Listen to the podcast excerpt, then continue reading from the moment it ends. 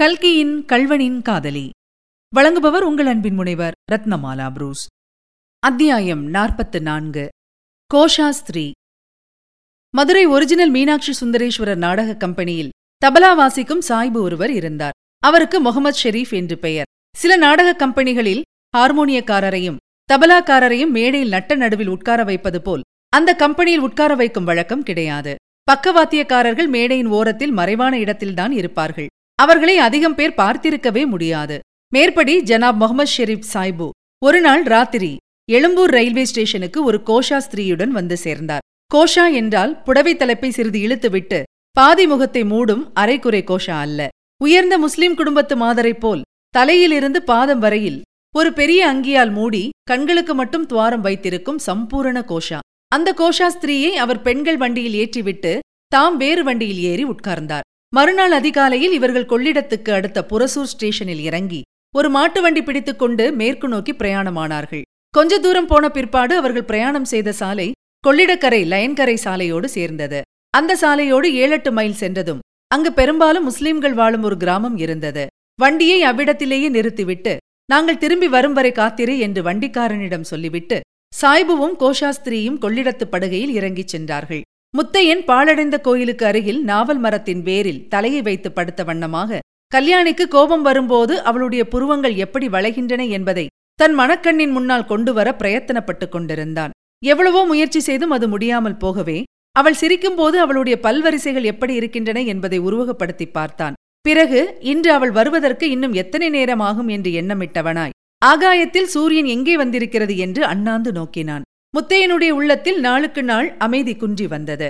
ஒரே இடத்தில் தங்கி ஒரு வேலையும் செய்யாமல் உட்கார்ந்திருப்பது அவனுடைய இயல்புக்கே விரோதம் அல்லவா சாலையில் மாட்டு வண்டி போகும் சத்தம் கேட்கும் போதெல்லாம் அவனுக்கு பரபரப்பு உண்டாகும். அந்த க்ஷணம் சாலைக்கு போய் வண்டிக்காரனை இறக்கிவிட்டு தான் மூக்கணையில் உட்கார்ந்து கொண்டு வண்டி ஓட்ட வேண்டுமென்ற ஆசை பொங்கிக் கொண்டு வரும். ராஜன் வாய்க்காலில் வரும் புது வெள்ளத்தில் குதித்து துளைந்து நீந்த வேண்டுமென்ற ஆவலினால் அவன் மனம் துடித்துடிக்கும். எங்கேயாவது மாடு அம்மா என்று கத்துவது காதில் விழுந்தால் ஓடிப்போய் அதை பிடித்து குளத்தில் கொண்டு போய் குளிப்பாட்ட வேண்டும் என்று தோன்றும். இன்னும் பூங்குளத்தின் தெருவீதிக்கு போகவும் தன்னுடைய வீட்டை பார்க்கவும் ஆசை உண்டாகும். காலை நேரத்தில் கோவில் பிரகாரத்தில் உள்ள பவளமல்லி மரத்தின் அடியில் புஷ்ப பாவாடை விரித்திருக்குமே அதை போய் இப்போதே பார்க்க வேண்டுமென்ற ஆர்வம் பொங்கிக் கொண்டு கிளம்பும். இவ்வளவு ஆவல்களையும் அடக்கிக் கொண்டு முத்தையன் பொறுமையுடன் இருப்பதை சாத்தியமாக செய்தவள் கல்யாணிதான்.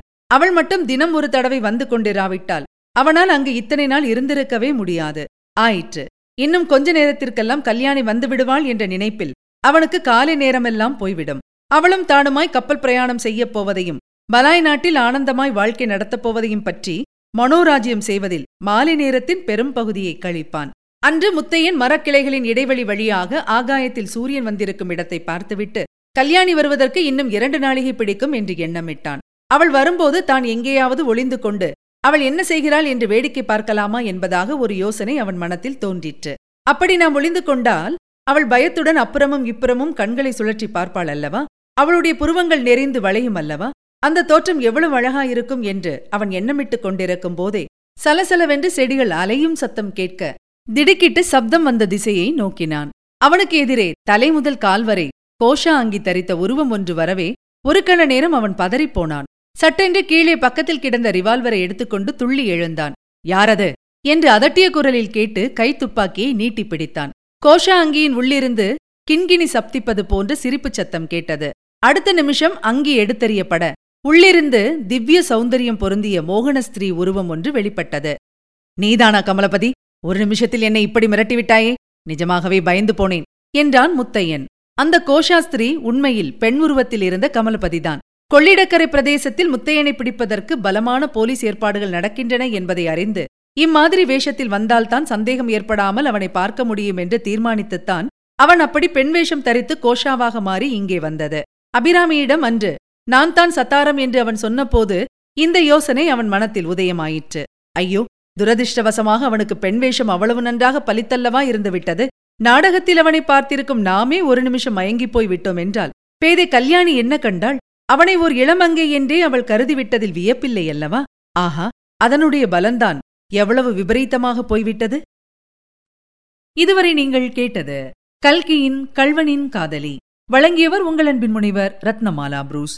மீண்டும் அடுத்த அத்தியாயத்தில் சந்திக்கலாம். தொடர்ந்து இணைந்திருங்கள். இது உங்கள் தமிழோசை எஃப்எம் இது எட்டு திக்கும் எதிரொலிக்கட்டும்.